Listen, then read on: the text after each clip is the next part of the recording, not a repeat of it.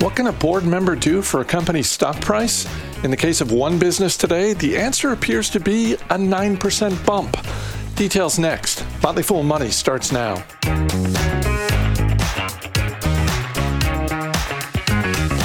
I'm Chris Hill, and joining me today, Motley Fool Senior Analyst Bill Mann. Thanks for being here. My voice is a little hoarse today, Chris. I went to go see Top Gun Maverick last night, so I've got lots to talk about and no voice to do it. What a perfect combination. Uh, there was crying. I'm not gonna. I'm not gonna lie. There was crying in the theater. Not me, not me, but embarrassed. I don't want you to spoil anything because I, I, I, think I'm going to be seeing it on Thursday. But um, but but we're actually going to start with Top Gun Maverick. The business ripple effects of this film are what I want to talk about. Um, now, not adjusted for inflation. 156 million at the box office. It's the biggest Memorial Day weekend opening ever. It's uh, the biggest opening weekend for Tom Cruise for any of his films ever. So I'm glad something finally uh, good happened for him. um, there is a lot of talk today about movie theater stocks, in particular AMC.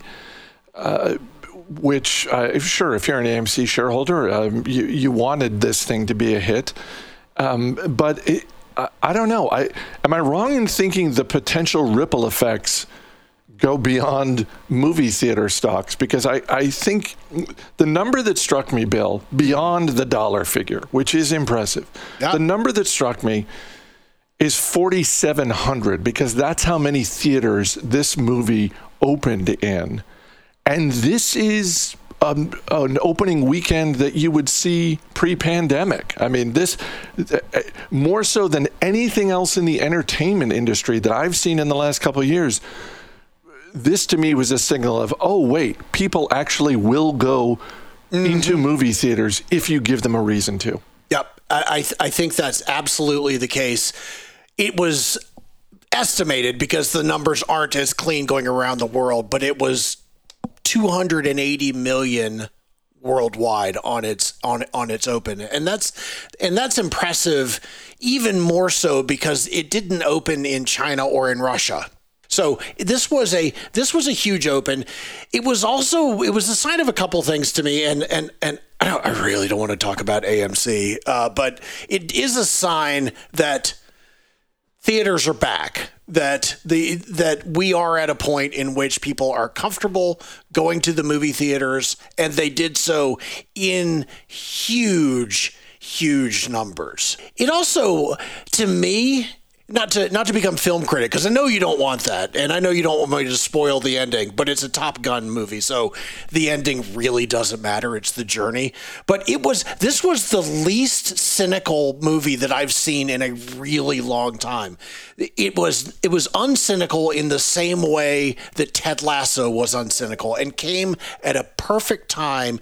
So I wonder if one of the implications are that people, and by people I mean movie houses will pay attention to the fact that this is something people want. And when that happens, you tend to do see a bump.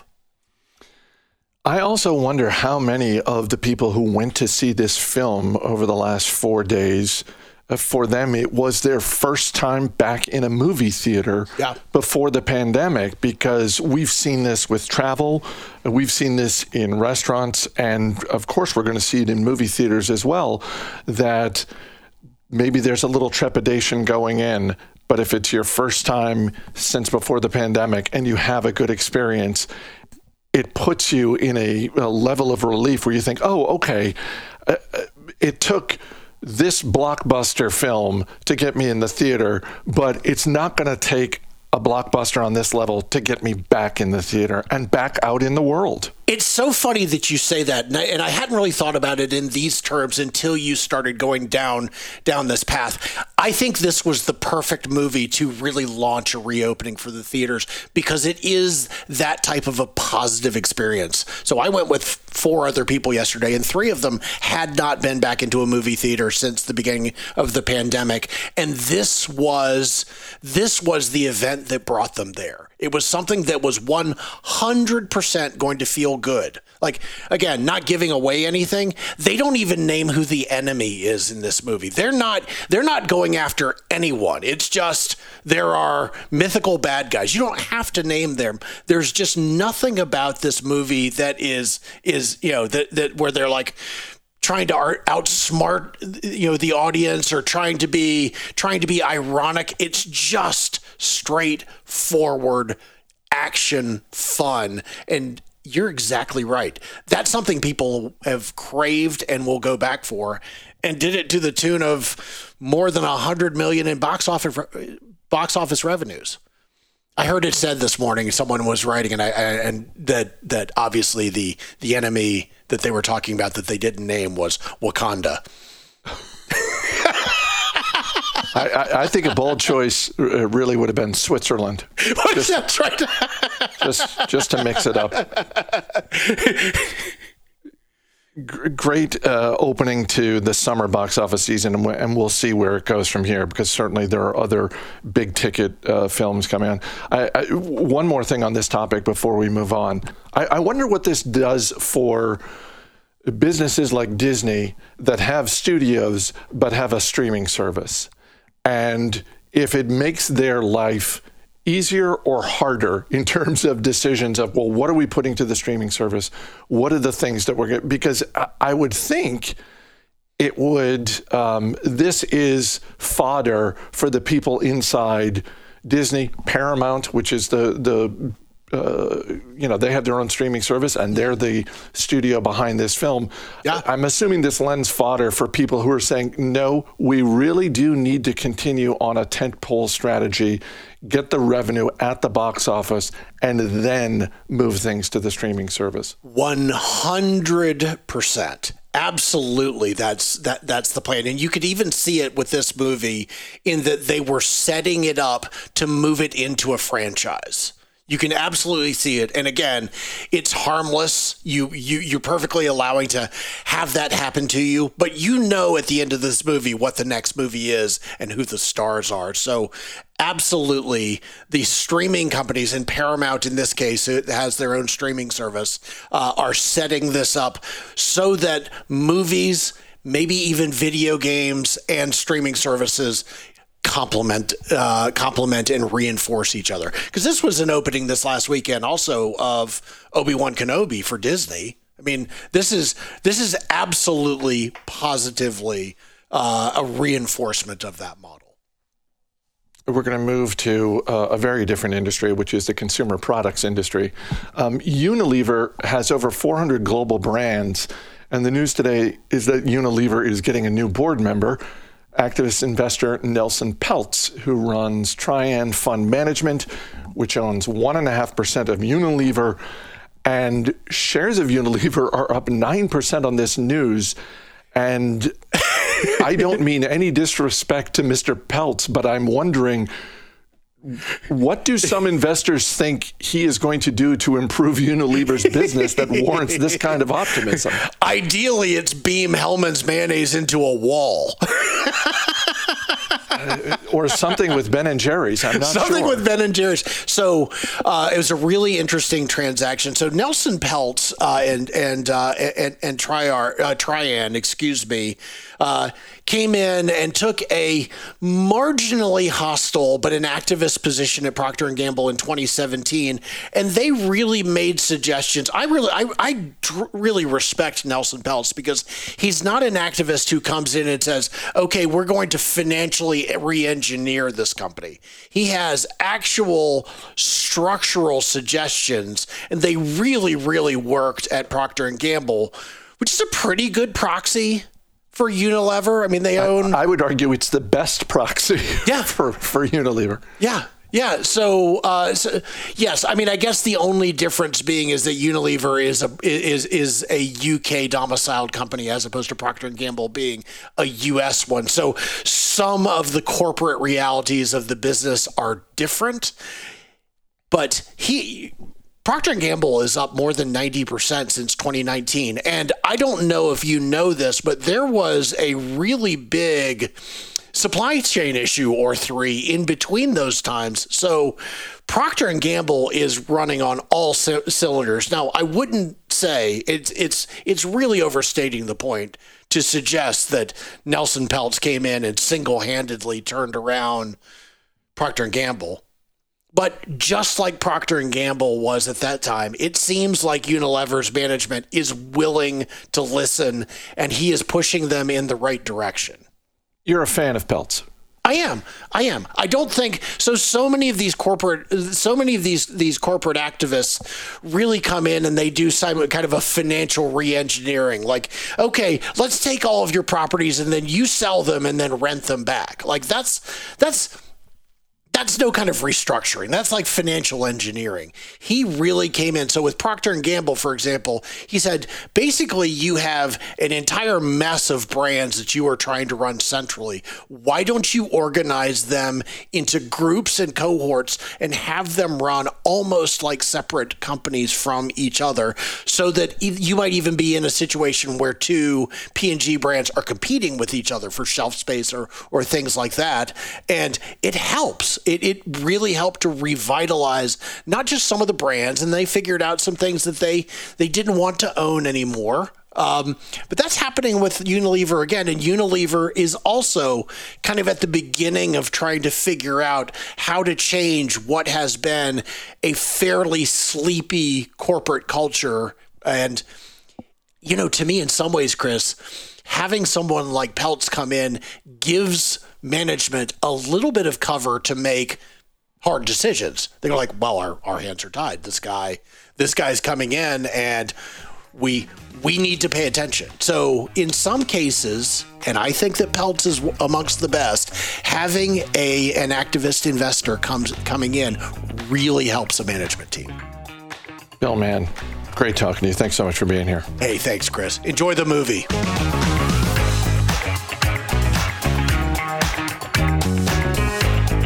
Last week, certified financial planner Robert Brokamp talked with Dan Caplinger about a couple of ways investors can fight inflation.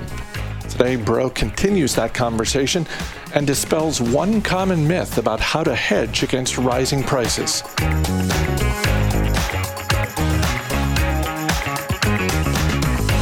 A particular type of stock that has done well during inflationary periods in the past and paid an above average dividend is a real estate investment trust or REIT. Um, now, REITs have not done particularly well this year, but history suggests that REITs should still play a part in your portfolio. Um, plus, real estate investing in general can be a good inflation hedge, and we discussed why in our March 29th episode. But part of the reason is because tangible stuff in general can do well when prices spike, which brings us to our third inflation fighter, at least potentially, and that is commodities. Dan, tell us a little bit about putting commodities in your portfolio to fight inflation. So, yeah, bro, commodities are something a lot of people think about when we're talking about inflation because commodities are the things that we're paying higher prices for. And so, in an, in, in an inflationary environment, almost by definition, commodities seem like the thing to buy because their prices are going up. And sure enough, when you look at some commodity based investments, like the Invesco DB commodity tracking ETF. It's up significantly this year, a 35% rise year to date here in 2022. That follows a 41% increase in 2021. And it's pretty easy to understand why, anecdotally. We've heard all of the stories and we're seeing the pain ourselves, whether it's paying more at the pump for gasoline, whether it is paying higher prices for the food that we buy at grocery stores and eating out at restaurants, whether it is sky high airfares as we try to travel for the first time in several years. Consumers are really seeing it. And it is something that, you know, if you can kind of cash in and say, okay, well, how can I buy the things that go into making these higher priced elements possible? How can I buy you know how can i get exposure to crop rising crop prices rising energy prices rising metals prices for the you know industrial needs that we have for the steel that goes into cars and aircraft for aluminum for nickel for you know even the lithium that goes into electric vehicles it's always a question okay well what's the you know How can you cash in on that? The issue with commodity ETFs is that they, while they do a pretty good job in the short run of matching movements in the commodity markets, the long term trajectory that they've taken is far from great. When you look over, you know, uh, we mentioned that one commodity ETF and it's up over the past year, year and a half or so, but it has not done particularly well over the past decade. It's been kind of kind of not very good at all actually. And again, you can kind of see why if you, know, you, you know turn back the clock to the early 20 teens, you had record high gold and silver prices. You had oil prices pushing up well into the triple digits. Then in the late 20 teens, you had a long period of cyclical decline. You saw those precious metals prices fall. You saw energy prices fall. We had our lowest gasoline prices in a long, long time in the late 20 teens. And then into 2020, we had the big energy disruption at the beginning of the COVID 19 pandemic. And at that point, you know, energy prices just fell all the way through the floor. And so that is one reason, you know, commodities, you see great volatility and they look like great investments during up cycles. But as long term investments, you inevitably have to endure long downward cycles as well. The other challenge with commodities is that investing in them is difficult. Most of us don't have a silo to put a bunch of wheat in. Even if we did, it wouldn't last more than a few months. Most of us don't have a bank vault to put a whole bunch of gold in. Uh, don't have mining capacity to, you know, dig up our own uh, oil in our backyards or anything like that. And so we usually have to turn these investments that you can buy that are tied to commodities are usually based not on actual commodities, but on futures contracts. And when you do that, you open yourself up into sort of the, the vagaries and uh, idiosyncrasies of the futures markets. I won't get into the big details because it's a complicated topic, but just to give you a sense, there was a period of time in April 2020 when futures contracts on oil, crude oil, were, were negative it meant that people in the futures markets were actually paying people to take oil off of their hands. Now, I don't know about you, but I did see those oil those gas prices fall, but nobody was ever paying me to put gasoline in my car. So that kind of gives you a sense of just how uprooted futures markets sometimes get. And while it's conditions aren't usually that extreme, the overall trend for a lot of commodities markets makes ETFs that track them underperform the long term price trends of the actual commodity. So before you go there, just just be careful with it. I'll just throw in one other thing.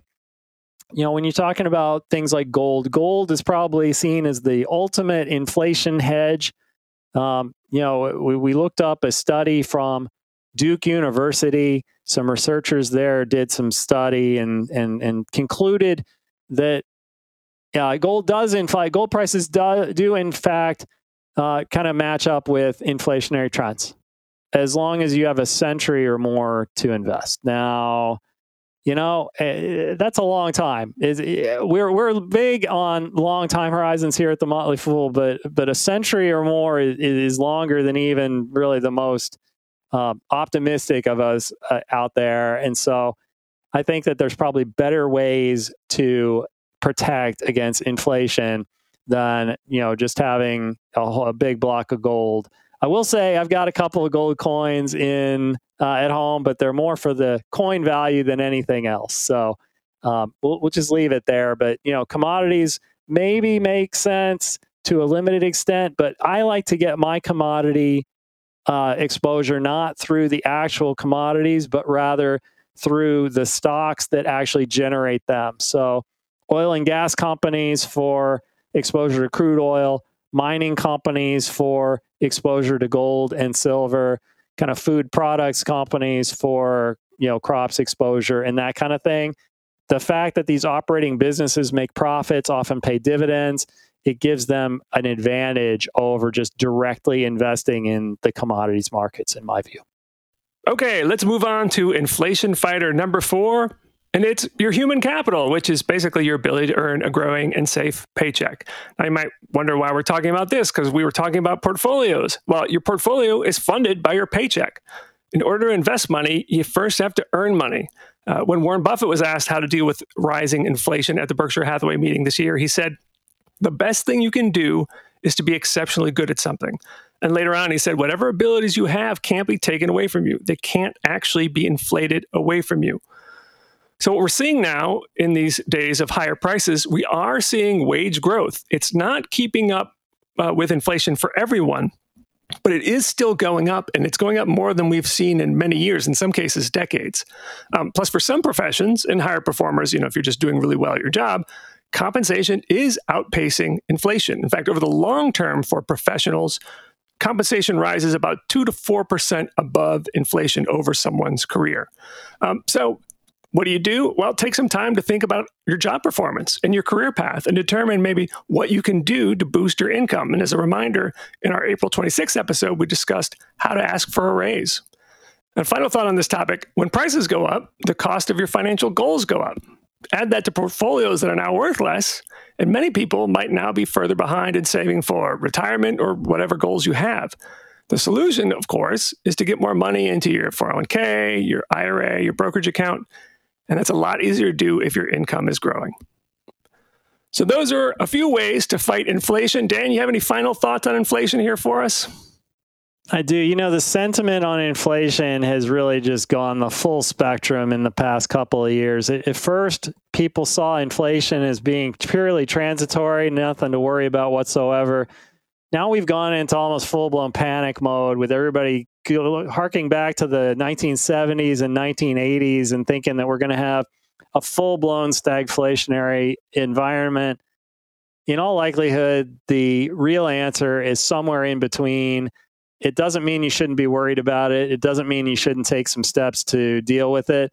But don't make it the focus of your investing strategy. Don't let it take you away from the long term strategy that has worked so well for so long. It will continue to work. Just consider these ideas as you position yourself in this uh, inflationary environment.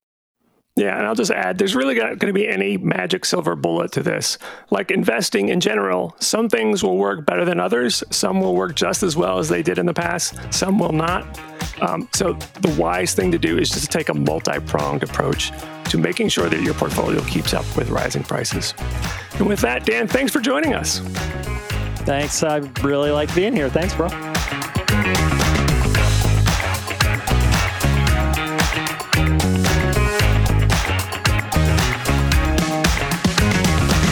As always, people on the program may have interest in the stocks they talk about, and the Motley Fool may have formal recommendations for or against, so don't buy or sell stocks based solely on what you hear. I'm Chris Hill. Thanks for listening. We'll see you tomorrow.